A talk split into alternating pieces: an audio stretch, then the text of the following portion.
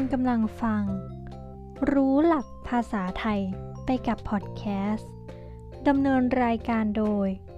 แปรวพันธ์หงสาแก้ว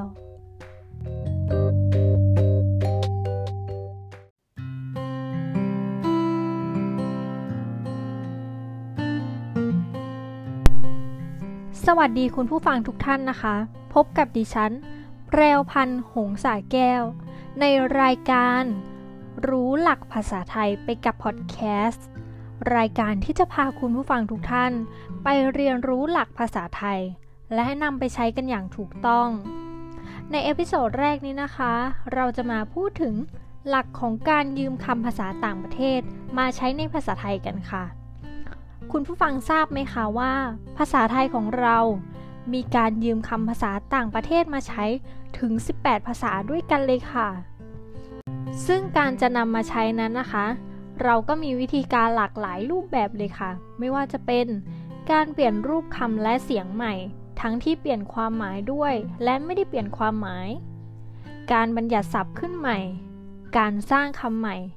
และการนำมาทับศัพท์ค่ะ การที่เรานะคะยืมคำภาษาต่างประเทศมาใช้ ก็เป็นการเพิ่มคลังคำศัพท์ให้กับภาษาไทยของเราให้มีมากยิ่งขึ้น และเพื่อที่เรานะคะจะได้นำไปใช้กันอย่างเหมาะสมมากยิ่งขึ้นค่ะ แต่ในบางครั้งนะคะ การยืมคำมาใช้เนี่ยก็เกิดข้อผิดพลาดได้ค่ะ เพราะว่ามีการใช้ผิด ไม่ว่าจะเป็นการออกเสียง หรือการเขียนค่ะ ซึ่งในวันนี้นะคะ เราจะมาพูดถึงคำทับศัพท์ที่คนไทยมักเขียนผิดกันค่ะ ก่อนอื่นเลยนะคะ เรามาทำความรู้จักกับคำทับศัพท์กันก่อนเลยค่ะ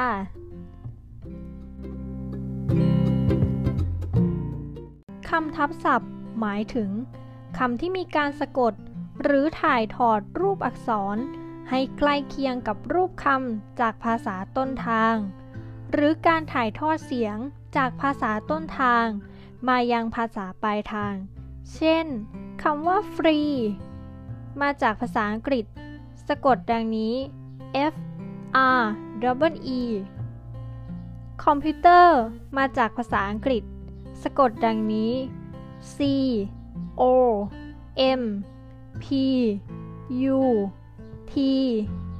E R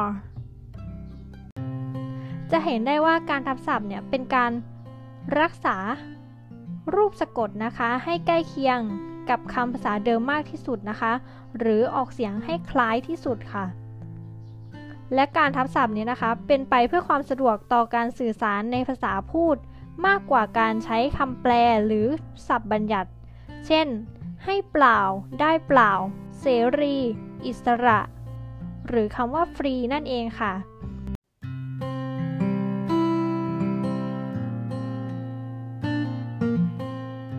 คำทับศัพท์บางคำนะคะ เกิดจากโสตประสาทของคนไทย ที่ลาเข้าสู่ระบบเสียงภาษาของตนเอง แต่ยังมีความใกล้เคียงกับภาษาเดิมอยู่บ้างนะคะ เช่นคำว่าตะแลบแกปมาจากคำว่าเทเลกราซึ่งปัจจุบันใช้ศัพท์บัญญัติว่า โทรเลขนะคะ หรืออีกตัวอย่างหนึ่งก็คือคำว่า พุทธเกต มาจากคำว่าโปรตุเกส เป็นคำเรียกชาวโปรตุเกสในสมัยอยุธยาช่วงแรกค่ะ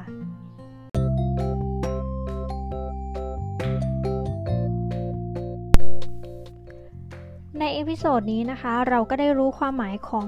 คำทับศัพท์กันไปแล้วนะคะ ในครั้งหน้าเราจะมาเรียนรู้หลักการเขียนคำทับศัพท์กันต่อค่ะ ดิฉันแพรวพรรณ หงสาแก้ว ขอตัวลาไปก่อน พบกันใหม่ในเอพิโซดหน้า สวัสดีค่ะ